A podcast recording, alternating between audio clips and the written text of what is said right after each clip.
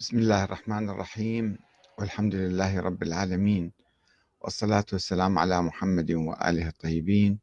ثم السلام عليكم أيها الأخوة الكرام ورحمة الله وبركاته. هل الشهادة الثالثة أشهد أن علي ولي الله من قوام الدين؟ لماذا يحاول الشيخ عبد الحليم الغزي شق صفوف الشيعة بعد شق صفوف المسلمين. في الحقيقة الوحدة الإسلامية مطلب فطري عند الناس وخاصة في مواجهة الأعداء وفي مواجهة هجمات آه، الأعداء من كل مكان المسلمون يشعرون بضرورة الوحدة الإسلامية. بالإضافة إلى أن القرآن الكريم يؤكد على ذلك ويقول واعتصموا بحبل الله جميعا ولا تفرقوا وحبل, وحبل الله هو القرآن الكريم يتمسك بحبل الله. ولكن عبر التأريخ كانت هناك بدع وخرافات وأساطير ومصالح سياسية فرقت صفوف المسلمين وأدت إلى انهيارهم وشرذمتهم وتسلط الأعداء عليهم. الآن يحاول المسلمون أن يتحدوا مع بعض وأن يتجاوزوا عناصر الخلاف ويتخلصوا من الخرافات والبدع والنظريات الدخيلة آه، في الإسلام.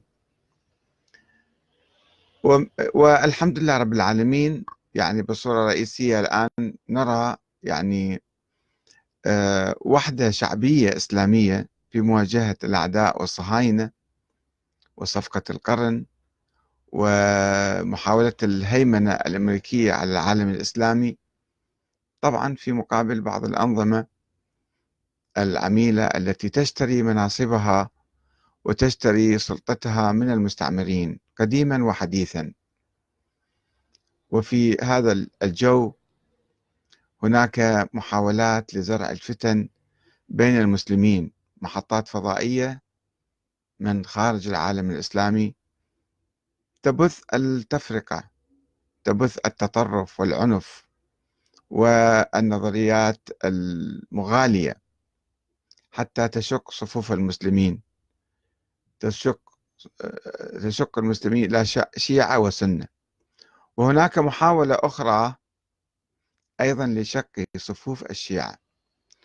ولا يكتفون بشق صفوف المسلمين وإنما يريدون شق حتى صفوف الشيعة.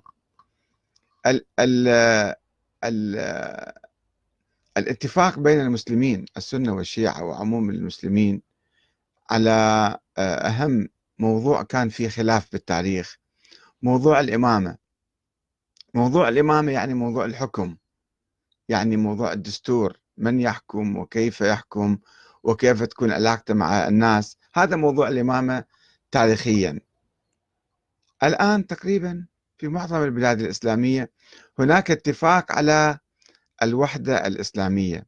على وهذه وحدة متحققة بالاتفاق على دستور.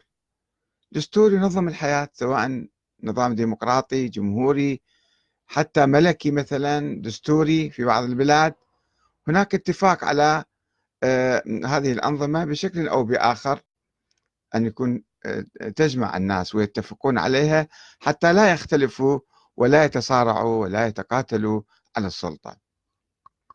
بقت بعض القضايا التراثية الفكرية العبادية آه، الطقسية مثلا آه، تشكل أنا أعتقد خمسة بالمية من أسباب الخلاف.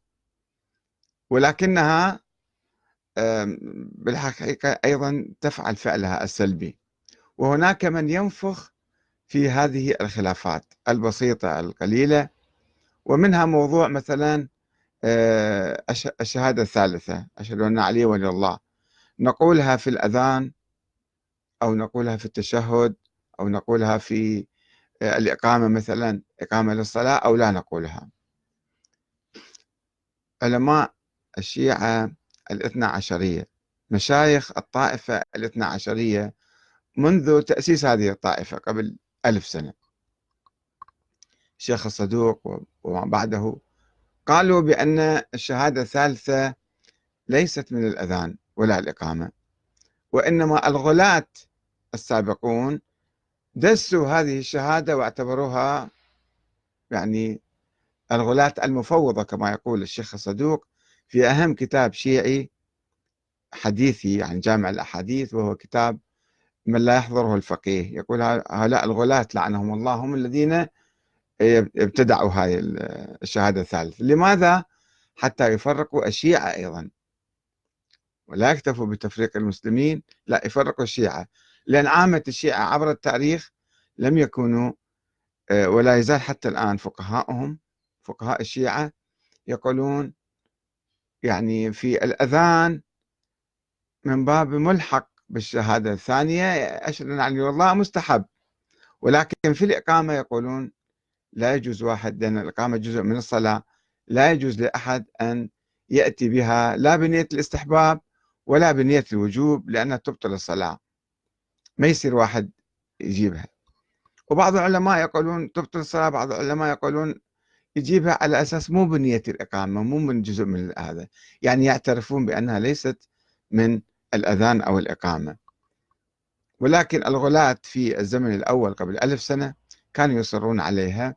وإلى أن جاء الصفويون قبل 500 سنة فبدأوا آه، وكانوا مغالين طبعا ومتطرفين فكانوا يعني أعادوا إحياء هذه آه، الشهادة الثالثة. وإلى قبل 100 130 سنة في العراق في كربلاء مثلا مسجد الإمام الحسين المؤذن لم يكن يؤذن بأشهد أن علي ولي الله. لأن ما كانت هذه معروفة ولا متفق عليها. فجاء أحد الملوك الإيرانيين القاجاريين بعد الصفويين إجوا اسمه ناصر الدين ناصر الدين شاه كما يعبرون عنه. وهذا جاء آه، سمع المؤذن في كربلاء يؤذن بلا شهادة ثالثة فطلب منه أن يعيد الأذان و آه، يأتي بهذه الشهادة. ومنذ ذلك اليوم منذ حوالي 130 سنة صارت عرف ومشوا عادة صارت ومشوا الناس عليها. في الحقيقة الوحدة الإسلامية تتحقق بالتمسك بحبل الله المتين بالقرآن الكريم. وإحنا عندما نقرأ القرآن من الأول إلى آخره بنشوف في كلام عن الشهادة الثالثة. وأساس الدين أساسا توحيد الله والإيمان بالنبي والأنبياء والإيمان بالآخرة. الإيمان بالله واليوم الآخر طبعا عبر النبوة والأنبياء. هذا هذا هو الدين. ما بعد شيء إضافي عليه. ماكو شيء إلا بالتأويل التعسف فيه والأحاديث الضعيفة يصنعون بعض النظريات. أنه ولاية أمير المؤمنين. طيب ولاية ما هي الولاية؟ ماذا تعني الولاية؟ الولاية يعني حب الإمام علي في زمانه اتباعه بعد وفاته مثلا اتباعه في سلوكه في أخلاقياته في مواقفه هذه أمور لا يعرفونها. فقط يعرفون كشخص يجب أن تواليه. طيب ثم ماذا؟ ماذا يحصل يعني في الدين؟ إذا أحد ما عرف الإمام علي يعني أصبح كافر أو أصبح هذا الدين ناقص لا الله ما يقول هذا الشيء. فالاعتماد على القرآن الكريم يوحدنا. وأيضا آه، التخلص من الخرافات والأساطير. كيف نتخلص من عندها باتباع المنهج العلمي منهج البحث والتحقيق. وهذا معروف في كل العالم في كل الجامعات. في أي موضوع تبحثون فيه يجب أن تعتمدون منهجا نقديا وبحثيا دقيقا. مو كل شيء تشوفون بالكتب تأخذوها وتصدقون بها. ولكن جماعتنا الأخباريين وبالذات هذا الشيخ عبد الحليم الغزي صاحب قناة القمر أو قناة كذا آه، لا يحارب المنهج العلمي. لماذا يحارب المنهج العلمي؟ يعني علم الرجال ما يسمى بعلم الرجال. علم الرجال طبعا هذا علم قديم وكثير من العلماء باحثين فيه ويحتاج من كل إنسان من كل مجتهد أن يبحث في علم الرجال. لا يجوز له أن يقلد سواء في التوثيق أو في الجرح. أو التعديل كما يقولون. الجرح والتعديل لا يجوز أن نقلد وإلا نصبح مقلدين ما نصبح مجتهدين. أي مجتهد يحاول أن يكون مجتهدا حقيقيا لابد أن يجتهد. الشيخ عبد الحليم الغزي هداه الله وإيانا يحاول لأنه يريد أن يمرر خرافات وأساطير وبدع وأشياء أكاذيب في الدين ويشق صفوف الشيعة ويشق صفوف المسلمين فمن البداية يقوم يسب ويشتم هذا العلم علم الرجال. يسميه قاذورات علم الرجال. ويلعن اللي آه، يعني يعتمدون هذا العلم. هذا علم هذا طريقك للوصول إلى معرفة الحق أو أحاديث أهل البيت. ما يمكن أنت أحاديث أهل البيت سبعين فرقة كانوا شيعة في ذيك الأيام. وكل فرقة اختلقت لها أحاديث واختلقت لها روايات وكذا. وفي روايات عندنا من الأئمة سب ولعن بعض الناس. فأنت تجي تاخذ هالكلام من الملعونين من المطرودين من أهل البيت من أعداء أهل البيت وتعتبر هذه أشياء يعني جيدة وصحيحة ومسلمة. ما يصير الشكل فيجب أن تعتمد على البحث العلمي ولكن صاحبنا لأن من البداية يشعر أنه ورقته خاسرة وسوف يفلس من أي كلام فمن البداية قال أنا أرفض المنهج العلمي أرفض علم الرجال. ويقوم يسب ويشتم بلغة يعني مالت أبناء الشوارع حقيقة مو لغة واحد عالم وكذا. وبعدين يجي يفتي